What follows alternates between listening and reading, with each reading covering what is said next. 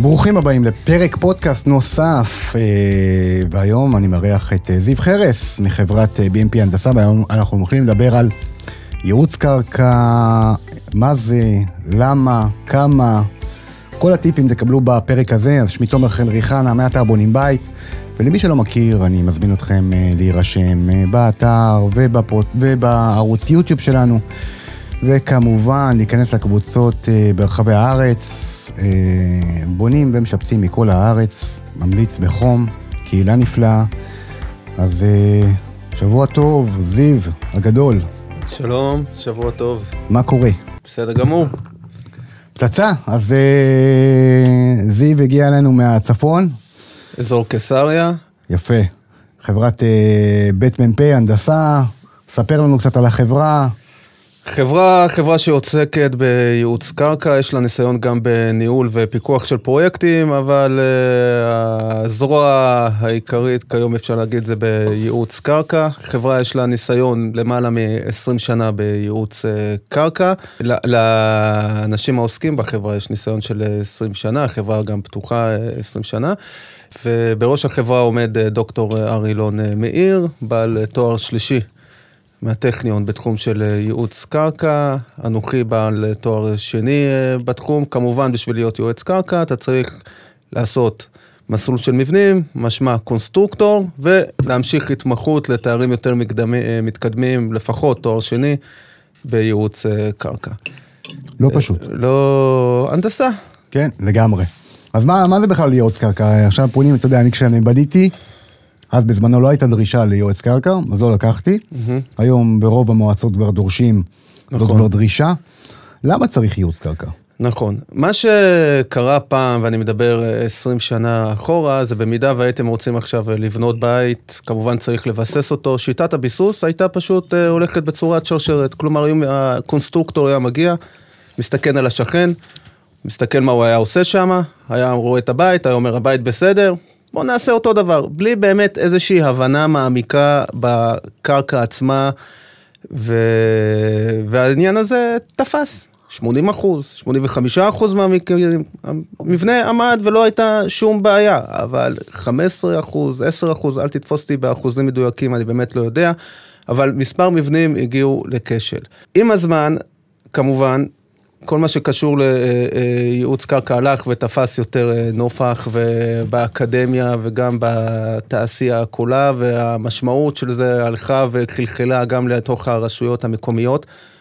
כי הבינו ו... שם שזה לא nice to have, זה must to have. הבינו מה שברור לכל מי שבר דעת, שביסוס של המבנה זה אחד הדברים הכי חשובים שיש במבנה. אתה רוצה שהביסוס שלך יהיה יציב. ברגע שהמבנה שלך מבוסס, ברגע שיצקת כלונסאות, או ששמת יסודות רדודים או דוברה, לא נוגעים בזה יותר. מה זה? עכשיו אמרת, אמרת מושגים שהמאזינים שלנו לא בהכרח, לא בהכרח מבינים. כלונסאות זה משהו שזה ברמת השכיחות הכי, השכיחות הכי אה, גבוהה, זה פשוט עושים איזשהו חור בעזרת מכונת לקידוח אה, כלונסאות בכתרים שונים ומשתנים, בהתאם ליועץ קרקע. לעומקים בהתאם להנחיות של היועץ קרקע, בפנים מכניסים איזשהו כלוב של זיון בהתאם להנחיות של היועץ קרקע והקונסטרוקטור, ויוצקים פנימה אה, בטון. המטרה של הכלונסאות וגם של היסודות, יסודות זה פלטה.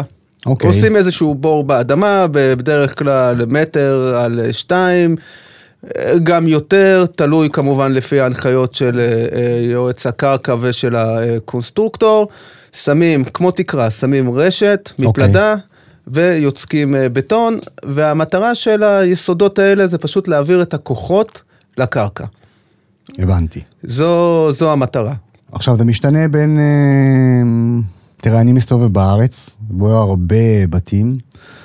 יש יישובים שכל בית שני שם עם סדק. אתה רואה את זה, ממש, נכון, רואים. נכון. יש משמעות אדירה לכל מה שקשור לייעוץ קרקע, יש משמעות אדירה לזה שיועץ קרקע ייתן את ההנחיות ולא קונסטרוקטור. למה? אני לצורך העניין קונסטרוקטור. קונסטרוקטור לא מבין שום דבר בקרקע. אתה במהלך הלימודים שלו, הלימודים שלו הם מאוד מצומצמים בכל מה שקשור אה, לקרקע, כל הקורלציות, כל הכללי אצבע, כל הדברים האלה זה דברים שהוא פשוט לוקח מניסיון, אבל לא מבדיקות תכלס. תכלס בדיוק. של השטח, ולא מבין גם תכלס את השטח והמשמעות של, ה, של השטח. בגלל זה הרבה קונסטרוקטורים גם, למרות שהם לא צריכים עכשיו, בגלל שאין בקשה מפורשת של הרשות המקומית להוציא דוח. קרקע, הם עדיין מעדיפים ויבקשו דוח של יועץ קרקע. כי בסופו של דבר, אם הם לא יעשו את הדוח הזה ויקרה משהו למבנה, הם לא מבוטחים. יקרה, זה, זה, זה חוזר אליהם טוב, כמו. כמו בומרנג, וזו חתיכת. אחריות רצינית, ולא תמיד הקונסטרוקטור מוכן לקחת את האחריות הזאת. מה עוד? שההשקעה בדוח קרקע זה פרומיל. חצי פרומיל מהעלות של כל הפרויקט עצמו. מה העלות, פחות או יותר? זה משתנה מאוד בין אה, אה, אתר לאתר, אבל בסביבות 3,000 ש"ח לווילה, בסביבות, וכמובן שצריכים גם עוד חקירה משלימה שהולכת לקבלן משנה, שזה קידוחי ניסיון. אוקיי. קידוחי ניסיון, זה עובר ישירות לקבלן המשנה, וזה יכול לנוע מ-2,000 עד אה, 3,500, 5,000, 6,000. בקיצור, אה, זה בקטנה ולא... כן, כן. בווילה, אם אתם עוברים את ה-8,000 שקל, אז זה כנראה מקרה מאוד מאוד מאוד מאוד חריג.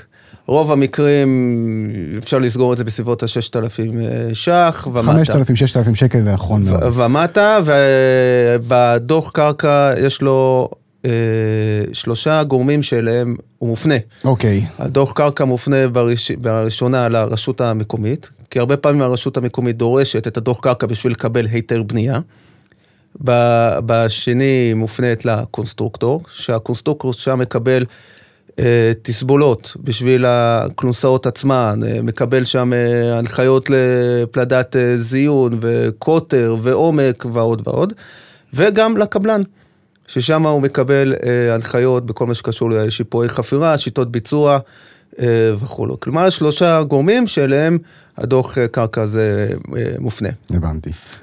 כמובן, שלא מספיק רק דוח קרקע. מה זאת אומרת? אחרי שהדוח קרקע יוצא לשטח, עובר את כל התהליכים שהיה צריך אה, לעבור, מקבלים היתר, עובר לקונסטרוקטור, קונסטרוקטור תכנן את היסודות, קבלן אה, ראה אותו, הבינו איך לעשות, מגיעים לשטח, רוצים להתחיל לקדוח. לפני שקודחים שני ימי עבודה בדרך כלל, רק בשביל אה, לסדר את הדברים בלו"ז שיהיה אפשרי ופיזיבילי, מודיעים ליועץ הקרקע כדי שיגיע לאתר. היועץ קרקע מגיע בזמן קדיחת הכלונסאות, או בזמן חפירה, שמגיעים לתחתית חפירת אה, יסודות אה, רדודים, הפלטה שדיברנו עליה לפני זה, כן. ובודק הלכה למעשה שכל מה שנכתב שחור על גבי לבן באמת מבוצע דה פקטו בשטח. ויש לזה משמעות אדירה. אני, נכון. אני, אני אומר 50-50, 50 אחוז זה הדוח קרקע, 50 אחוז לביצוע. זה הפיקוח עליון, ואנחנו מחייבים בדוח קרקע שיקראו לנו לפיקוח עליון. אנחנו מחייבים את הדבר הזה, כי הרבה פעמים אתה מגיע לאתר, הברזלים לא בדיוק מה שהם אמורים להיות, אנחנו בודקים גם את הקונסטרוקטור בתהליך. הקרקע זה יצור הטרוגני. כלומר, יכול להיות שהקידוח ניסיון נעשה באיזושהי נקודה מסוימת, התרחקת חמישה, עשרה מטר משם, ופתאום קיבלת חתך קרקע שונה.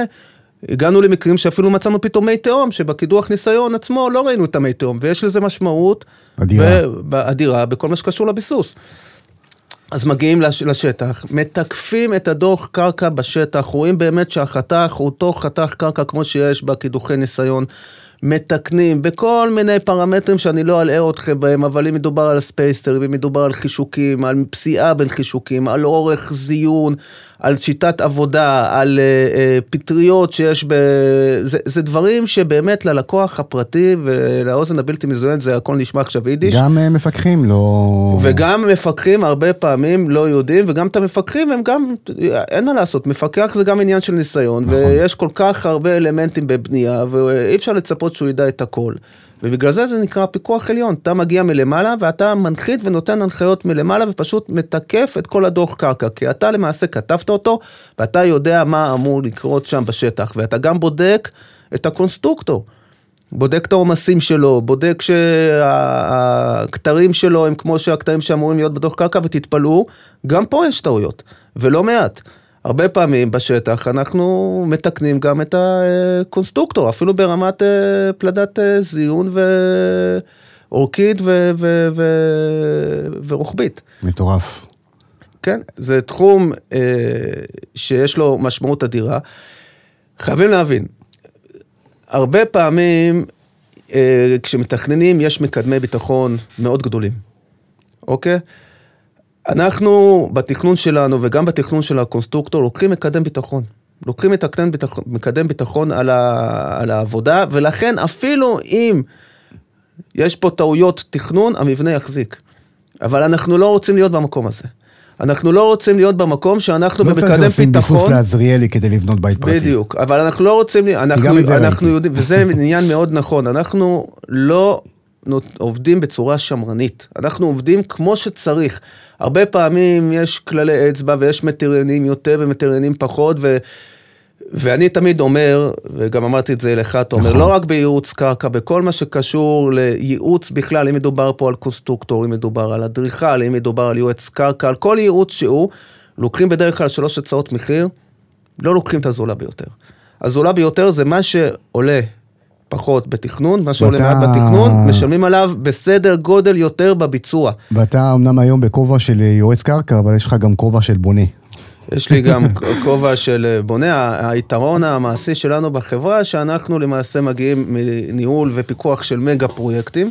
כלומר, יש לנו ניסיון רב בכל מה שקשור ל- אה, אה, ל- לכובע של הבונה, ואנחנו כבר יכולים להבין ולראות, כמובן, לתעדף את החלופה המועדפת מבחינת הביסוס.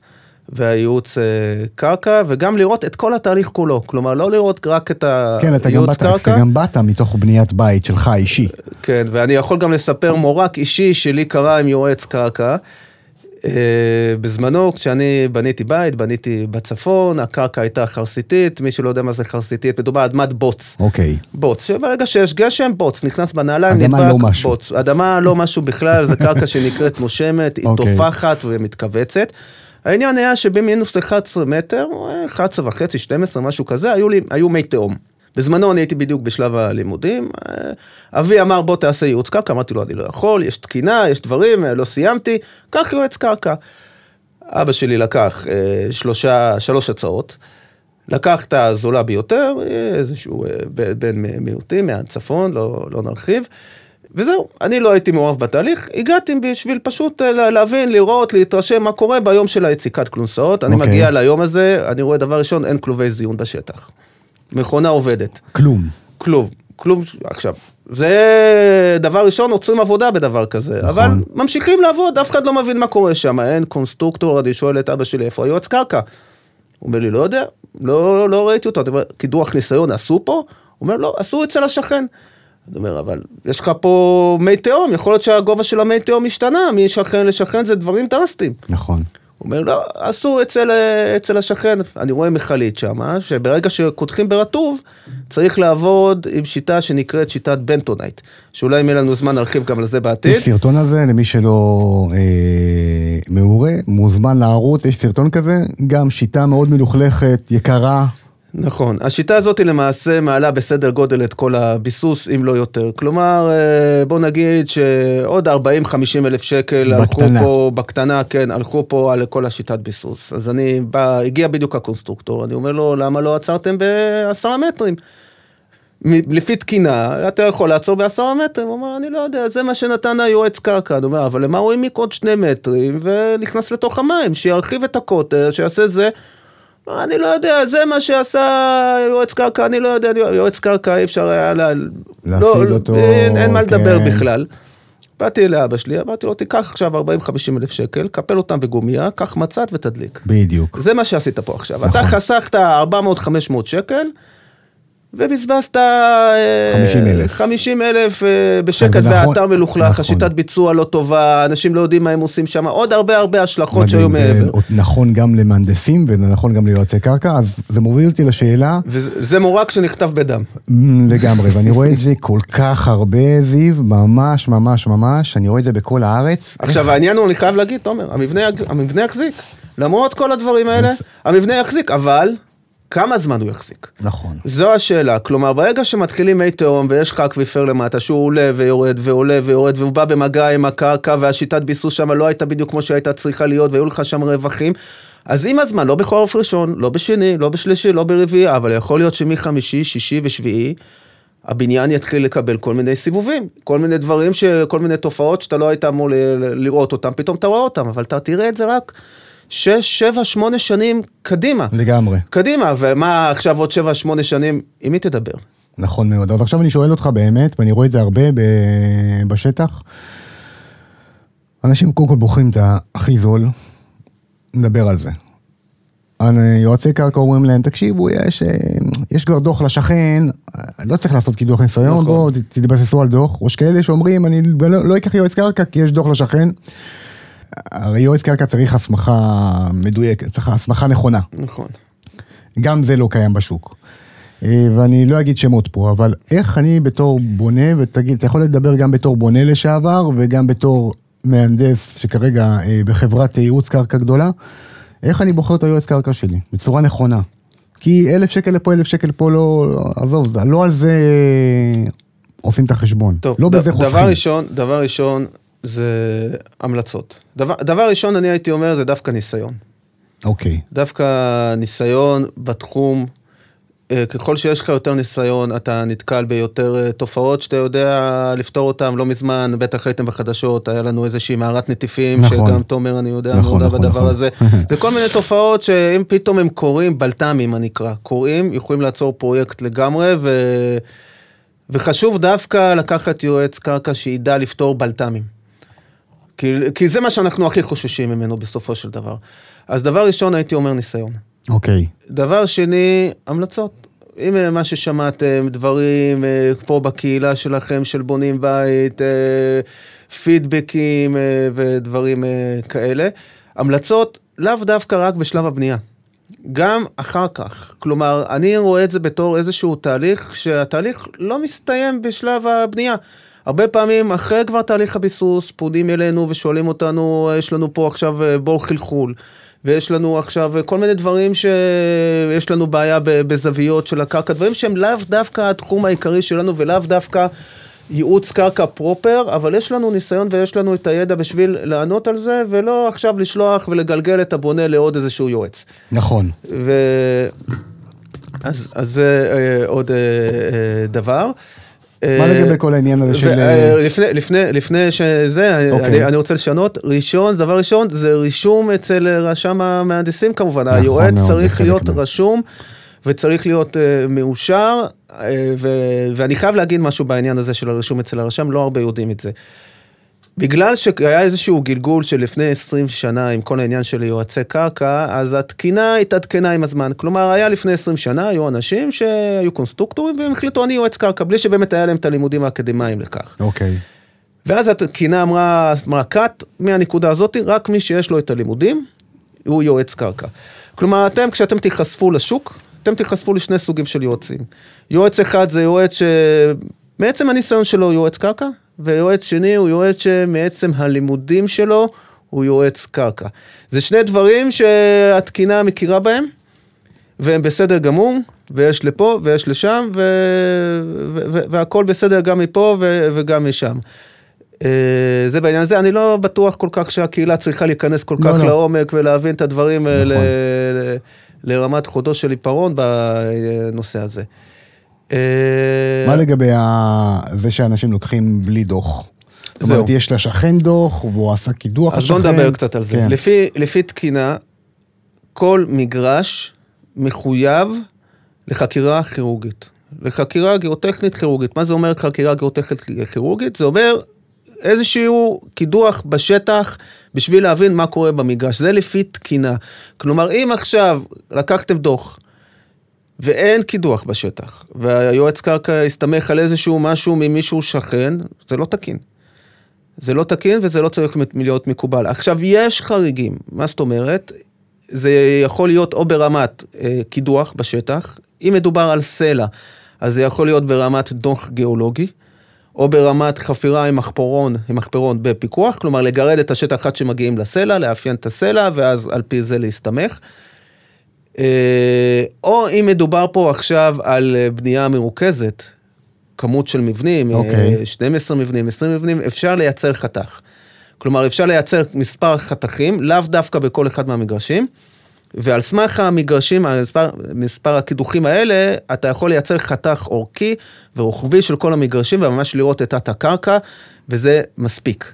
בשביל בנייה מרוכזת. כלומר, לחסוך בקידוחים, יש לך 12 מבנים, אתה לא תצטרך עכשיו לעשות אה, 24 קידוחים, לפי תקינה צריכים שני קידוחים, אני חייב אה, לומר, לכל אחד מהמקומות. כן. אבל במידה ויש לך כמות יותר גדולה של מבנים, אפילו ברמת דו-משפחתי, אתה יכול להסתפק רק בשלושה קידוחים.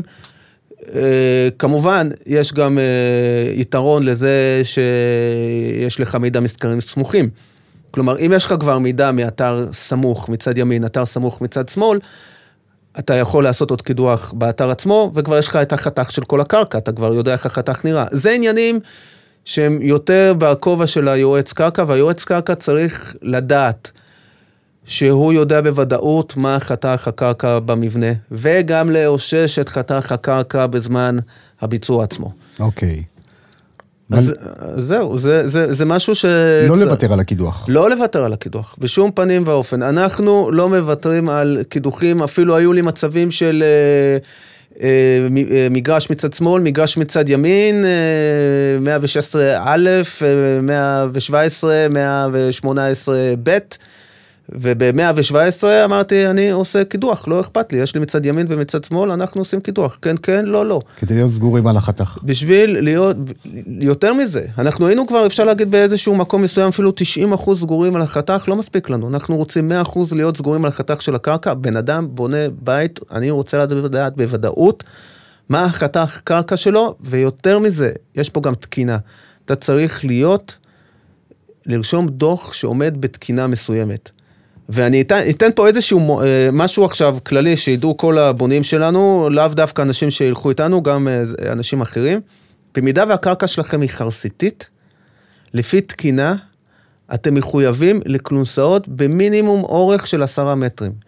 אם נותנים לכם כלונסאות יותר קצרים, אז תדעו שאתם לא עומדים בתקינה וזה לא תקין.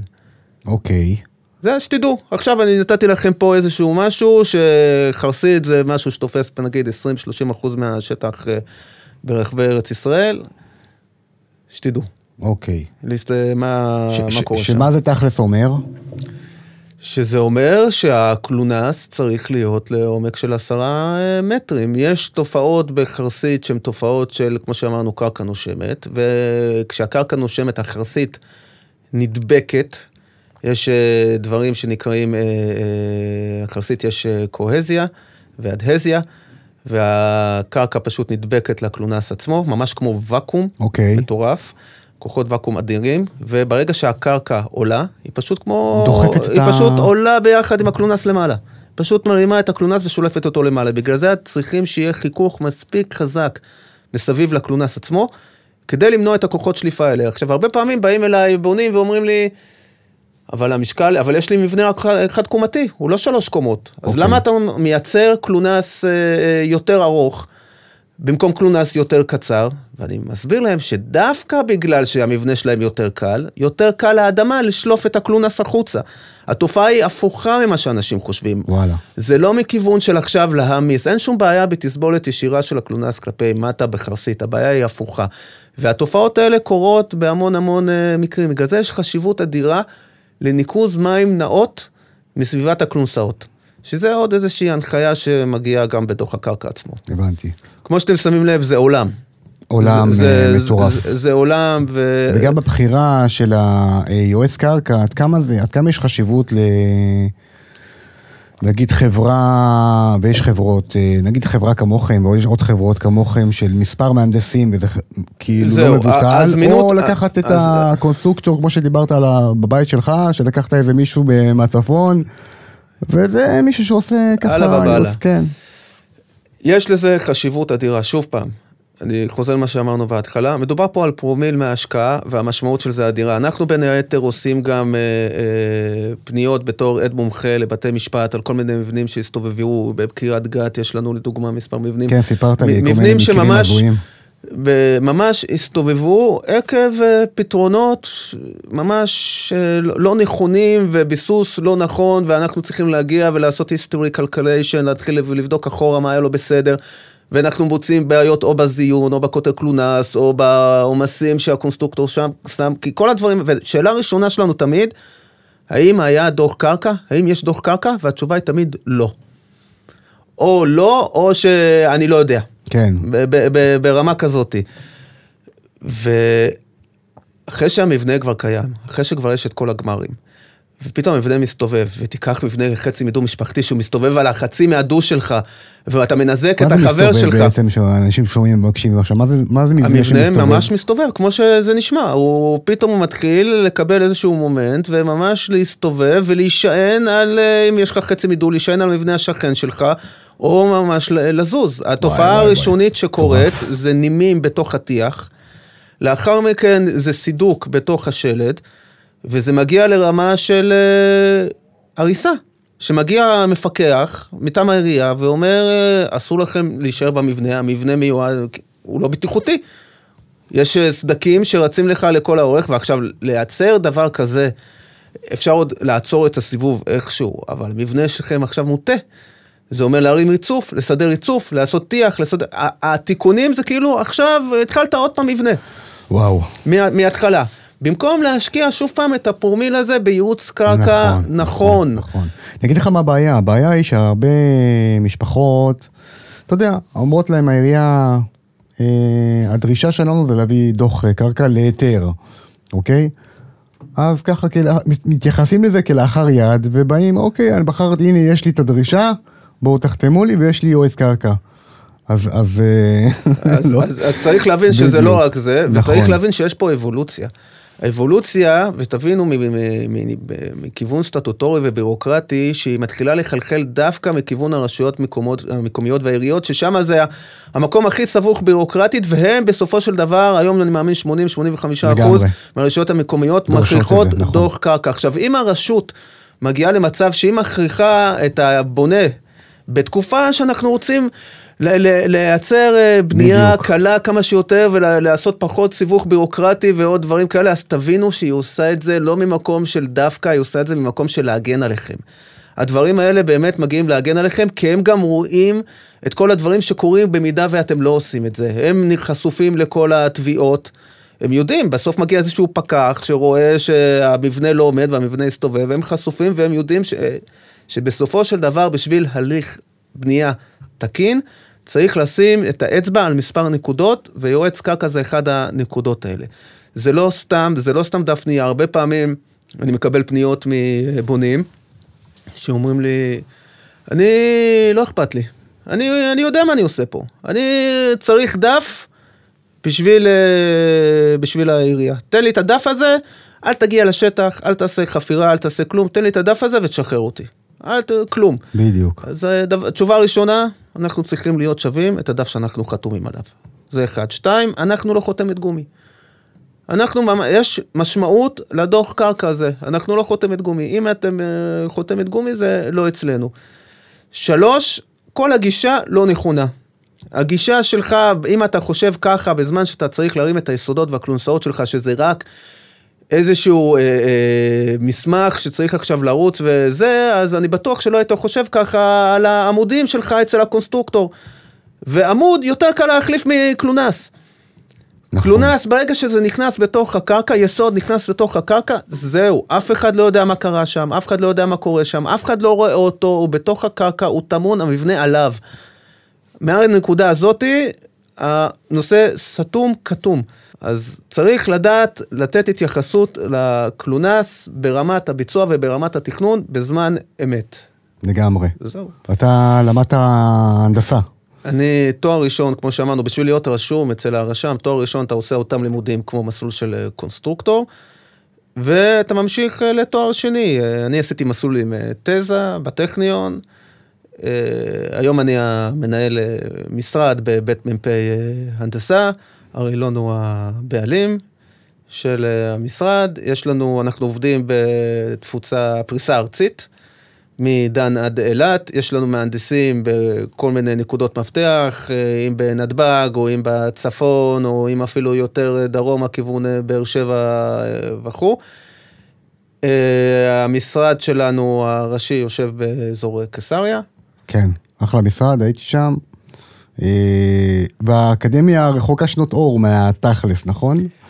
כאילו, פתאום כשאתה מגיע למשרד ואתה עושה ביסוסים נכון. לחברות ענק וגם לבתים פרטיים, זה נכון. קצת שונה. אה, בית מ"פ הנדסה היא התחילה במגה פרויקטים, גם בתחום של הייעוץ קרקע, אנחנו גם עד היום אה, עושים אה, מגה פרויקטים וגם עם חשיפה לתחום הבנייה הפרטית. מה זה מגה פרויקטים? זה תשתיות, זה מחליפים, זה מנהור, זה... אה, גשרים וכאלה. מעניין בטירוף. מעניין בטירוף. והאקדמיה, כמו שאמרת, אתה לומד ללמוד, בסופו של דבר אתה מגיע לשטח, ובגלל שהייצור הזה הוא הטרוגני, ואני לא מתבייש לומר שאני עדיין לומד. אני כל יום... סוף. אתה לומד עד אינסוף, כל יום יש לך פתרונות שמתחדשים, וכל יום אה, דברים משתנים, וכל פעם אתה יכול לבוא ולפנות לקרקע מהנקודה א' או מהנקודה ב'. אני יכול לתת דוגמה. Okay. אוקיי. עכשיו, ממש לאחרונה, איזשהו קיר תומך, שאנחנו, ממש עניין טרי שאנחנו צריכים לוודא את החיזוק שלו. היה איזשהו קיר תומך ו-12 מטר, uh, ואנחנו עכשיו רוצים לוודא שהקיר הזה באמת עומד, יש שם איזושהי קורת עוגנים שאמורה להחזיק אותו. וזה פחות uh, מתעסק לבנייה הפרטית, אלא אם כן זה עכשיו יש איזשהו מגדל או משהו שבונים okay. אוקיי. לו איזשהו חניון עמוק, וזה נקרא קיר תומך. הקיר הזה שאולי ראיתם, קיר כלונסאות עמוק כזה שתומך. ואנחנו הגענו למסקנה שהקיר הזה נמצא בנקודה קריטית והוא כל רגע יכול להיכשל. חורף חזק אחד, והוא גולש ביחד כל הקיר לתוך החניות, לתוך, זה, זה חצי, זה נקרא חצי מרתף שם. ועכשיו אנחנו צריכים לבוא בנקודה שאנחנו נותנים פתרון לקיר הזה. ואפשר לתקוף את הכיוון הזה ב-30 אלף ואחת אה, דרכים שונות, אם במסמרי קרקע כעוד עוגנים, לפנות אה, מאחורה, לעשות אה, תעלות, לייצר עוד קיר תומך, לקשור. וכל דבר כזה יש לו השלכות כלכליות עצומות. אה, וצריך לדעת את החלופה הנכונה, ובסופו של דבר גם שתחזיק, זה הכי חשוב. לגמרי. אז, אז זה משהו קצת שלא קשור באמת לבנייה פרטית, לעניין של היום-יום, אבל זה ייעוץ קרקע על קצה המזלג. להקלות בתחום הזה. נכון, נכון. אה, תחום אה, מעניין מאוד. אני פעם, הפרופסור ש... שלי אמר לי, אנחנו אוהבים אה, קרקע. אני איזה יום אחד התלוננתי, אמרתי, אני נמאס לי, למה זה ככה, למה זה זה, אז הוא אמר לי, אנחנו אוהבים את זה. אמרתי לו, למה אנחנו אוהבים? הוא אומר לי, כי אנחנו לא יודעים כלום על זה. הוא אומר לי, כי זה יצור כל הזמן משתנה, זה לא עץ, זה לא פלדה. זה לא כלום, הוא פה, הוא מתנהג ככה, אתה הולך שמאלה, הוא מתנהג ככה. בגלל זה אנחנו אוהבים אותו, הוא כל הזמן משתנה לנו. אה, יפה, אז אה, כן. מה הטיפ באמת המרכזי שלך לסיום לבונים הפרטיים לפני שהם בוחרים את היועץ קרקע שלהם? לפני שהם אה, בעצם מחליטים, גם אגב מהנדס, אני אומר להם אותו דבר, אבל אני כרגע מדברים על ייעוץ קרקע, ויש כל מיני קרקעות, חרסתיות, יש סלע, יש כל כך הרבה. נכון. איך, מה, מה ההמלצה שלך כאחד שגם בנה וגם היום הוא עוסק בזה? מה שאמרתי בהתחלה, אתם לוקחים כמה הצעות, אל תקחו את הזולה ביותר, אוקיי? שימו לב לניסיון של היועץ שלכם. המלצות, זה תמיד אה, דבר אה, חשוב, אה, לבדוק שהוא באמת רשום. אני מאמין שכמעט כל היועצים שאתם תפנו אליהם, כל מי שמפרסם את עצמו הוא רשום. קשה לי מאוד להאמין שאתם תמצאו מישהו לא רשום, אבל צריך לשים את האצבע גם על הדבר הזה. ולא לוותר על... ויותר מזה, כן. אני, גם, אני גם אוהב אה, להגיד גם uh, קשר אישי, כלומר, לא צריך פה קשר אישי כמו אדריכל, אבל צריך אנושיות. כן, לגמרי. אתה באיזושהי נקודה מסוימת, יש יועצים שהמשרד שלהם עמוס לעייפה, והוא משחרר, הוא רוצה רק לשחרר אותך. אנחנו, זה לא השיטת עבודה שלנו. כמו שאמרנו, אנחנו ברגע שאנחנו מתחילים עם מישהו, אנחנו לא מפסיקים לתת אה, ייעוץ נכון. גם אחרי שהוא סיים, ובמידה והוא נתקל ויש לו איזושהי בעיה והוא לא יודע איך לצאת, אז אנחנו שמה מכל כיוון שהוא. אז גם קשר אישי ואיזשהו חיבור אישי לבן אדם עצמו, זה גם אה, משהו אה, חשוב. ואני חושב ש, שזהו, אני חושב שבסופו של דבר המקצועיות היא, זו שמדברת. לגמרי. אז אה, יפה זיו, אז תודה רבה. אה, איך מגיעים אליכם אגב? אה, BMP, בית מ"פ, אתם מוזמנים רושמים באינטרנט, בית מ"פ הנדסה, אתם אמורים ישר לקבל אותנו שם, יש לנו מספר טלפון של, שלנו 0462889924. אה, זיו, אתם מוזמנים לדבר איתו. מוזמנים לדבר, או כל מישהו אחר במשרד שיענה לכם, כולם ייתנו לכם אה, שירות אה, הגון ועדיף. חשוב להגיד שהם בונים בית, זה חשוב. ותגידו שאתם בונים בית, כמובן. לגמרי, לגמרי, לגמרי. אז זיו, תודה רבה, אתם מוזמנים בקרוב, אני וזיו נלך, נעשה לכם ככה איזה סרטון מפנק בשטח. נראה לכם תכלס איך זה עובד שם. טוב, מעניין מאוד. זיו, תודה רבה. בשמחה. יאללה, ביי אנשים. להתראות.